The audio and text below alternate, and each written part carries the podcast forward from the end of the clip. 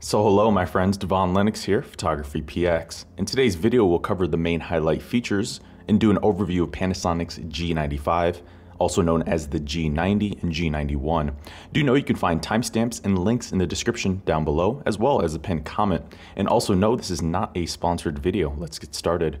Initially released in the spring of 2019, Panasonic's G95 officially replaces the G85, and it's their latest mid-range model to sit above the GX9 and below the flagship G9 and GH5.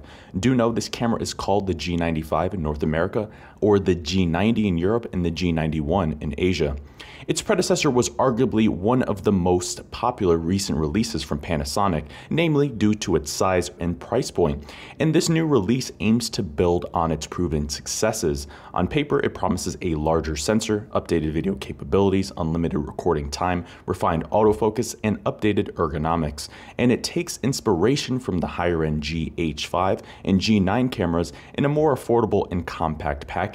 Panasonic states that they've designed this new camera with content creators and vloggers in mind, and they're aiming it to compete with Sony's A6400, Fujifilm's X-T30, Nikon's Z50, and Canon's EOS RP. Gone is the long-standing 16 megapixel sensor of its predecessor. Instead, it now features a 20.3 megapixel live MOS sensor without an optical low-pass filter and the latest Venus engine processor.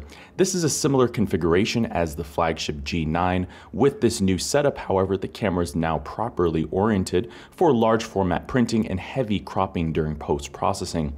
Panasonic's also updated and refined the camera's auto white balance and color science with this new model and the camera delivers even more pleasing and natural rendering. Plus, they've added both the AWB-C and AWB-W options, increasing accuracy under certain lighting conditions. New for this release is the popular L monochrome D profile, in addition to the standard suite of color profiles. The camera also provides continuous shooting speeds of 9 frames per second without autofocus or live view, and 6 frames per second with continuous AF and tracking. These are the same figures as the predecessor, and the buffer depth also remains the same at 30 raw images or 600 plus JPEGs before slowing.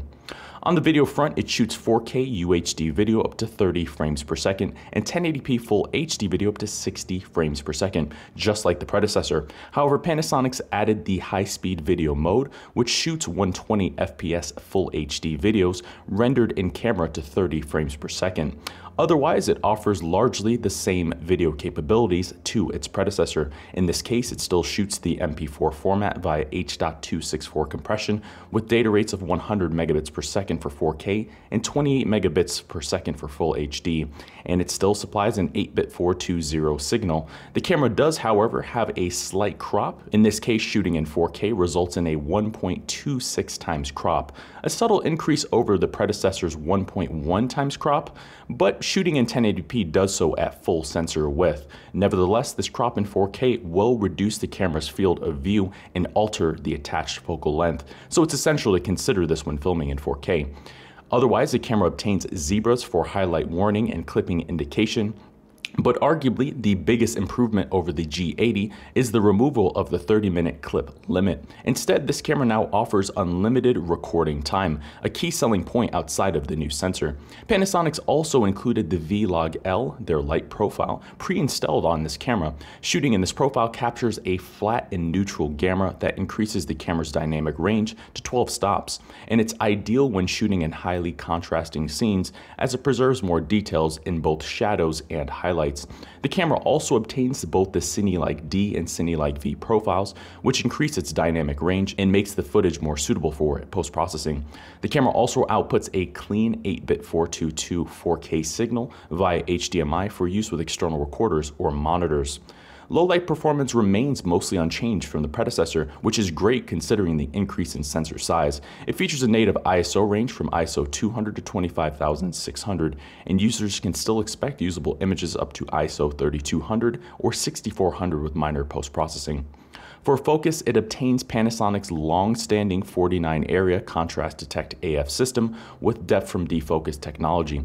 On paper, it's the same system as the predecessor, and it also offers both face and eye detection and AF support down to negative 4 EV. However, Panasonic's overhauled the DFD technology with this release by improving its color, size, and motion vector detection algorithms. And basically, this translates into better subject tracking performance, particularly when using continuous face and eye detection. Panasonic's DFD is acclaimed for its speed and responsiveness when shooting stills, quickly focusing in as little as 0.07 seconds. But even so, the G80 wasn't great when using continuous AF, and it tended to back focus and lose track of subjects. However, with this release, Panasonic seemed to resolve many of these issues. The camera also obtains several manual focusing aids to help when manually focusing. These include focus peaking, the MF guide, touch MF assist, and focus magnification. For displays, it obtains the same OLED live viewfinder with a resolution of 2.36 million dots, 0.74 times magnification, and 60 Hz refresh rate as the predecessor. It also features a 3-inch vari-angle TFT touchscreen LCD, now with a resolution of 1.24 million dots. This is a 16% improvement in resolution over the predecessor's 1.04 million dot display. But otherwise, the displays are mostly unchanged, and its free angle articulation remains quite versatile, particularly for hybrid shooters. Physically, the camera obtains several design refinements from the flagship G9, but in a smaller and lighter body. In this case, it now weighs 484 grams body alone, a 6% increase over the predecessor. Nevertheless, it's not a substantial enough change to notice this difference in hand, and the camera remains exceptionally lightweight for the class, and it still provides DSLR-style controls and ergonomics, the vast majority of which fall on the right side of the camera, making one-handed operation quite comfortable and seamless seamless, but it does have a slightly deeper grip, which is now more comfortable and well suited for those with large hands. Additionally, the camera uses a full magnesium alloy and die-cast frame, which provides full weather sealing.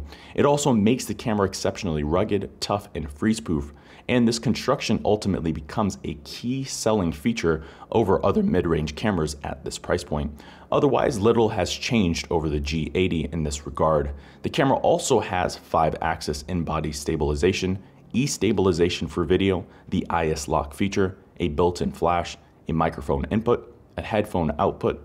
It now supports both charging and continuous power by USB. It has the live composite mode, HDR, built-in panorama, multi-exposures, Panasonic's full suite of 4K modes including burst, pre-burst, and start-stop. It has the 4K live cropping feature, a 2 times digital teleconverter, post-focus and focus stacking. It has several bracketing options, it has a built-in intervalometer for time lapses or stop motion animation. It also has sequence composition, a fully silent electronic shutter, and Wi-Fi and Bluetooth low energy connectivity. In the end, Panasonic's G95 slash G90 slash G91 proves they're committed to developing the Micro Four Thirds ecosystem, and despite the onslaught of several mirrorless full-frame releases over recent years, it doesn't appear that they've moved on just yet.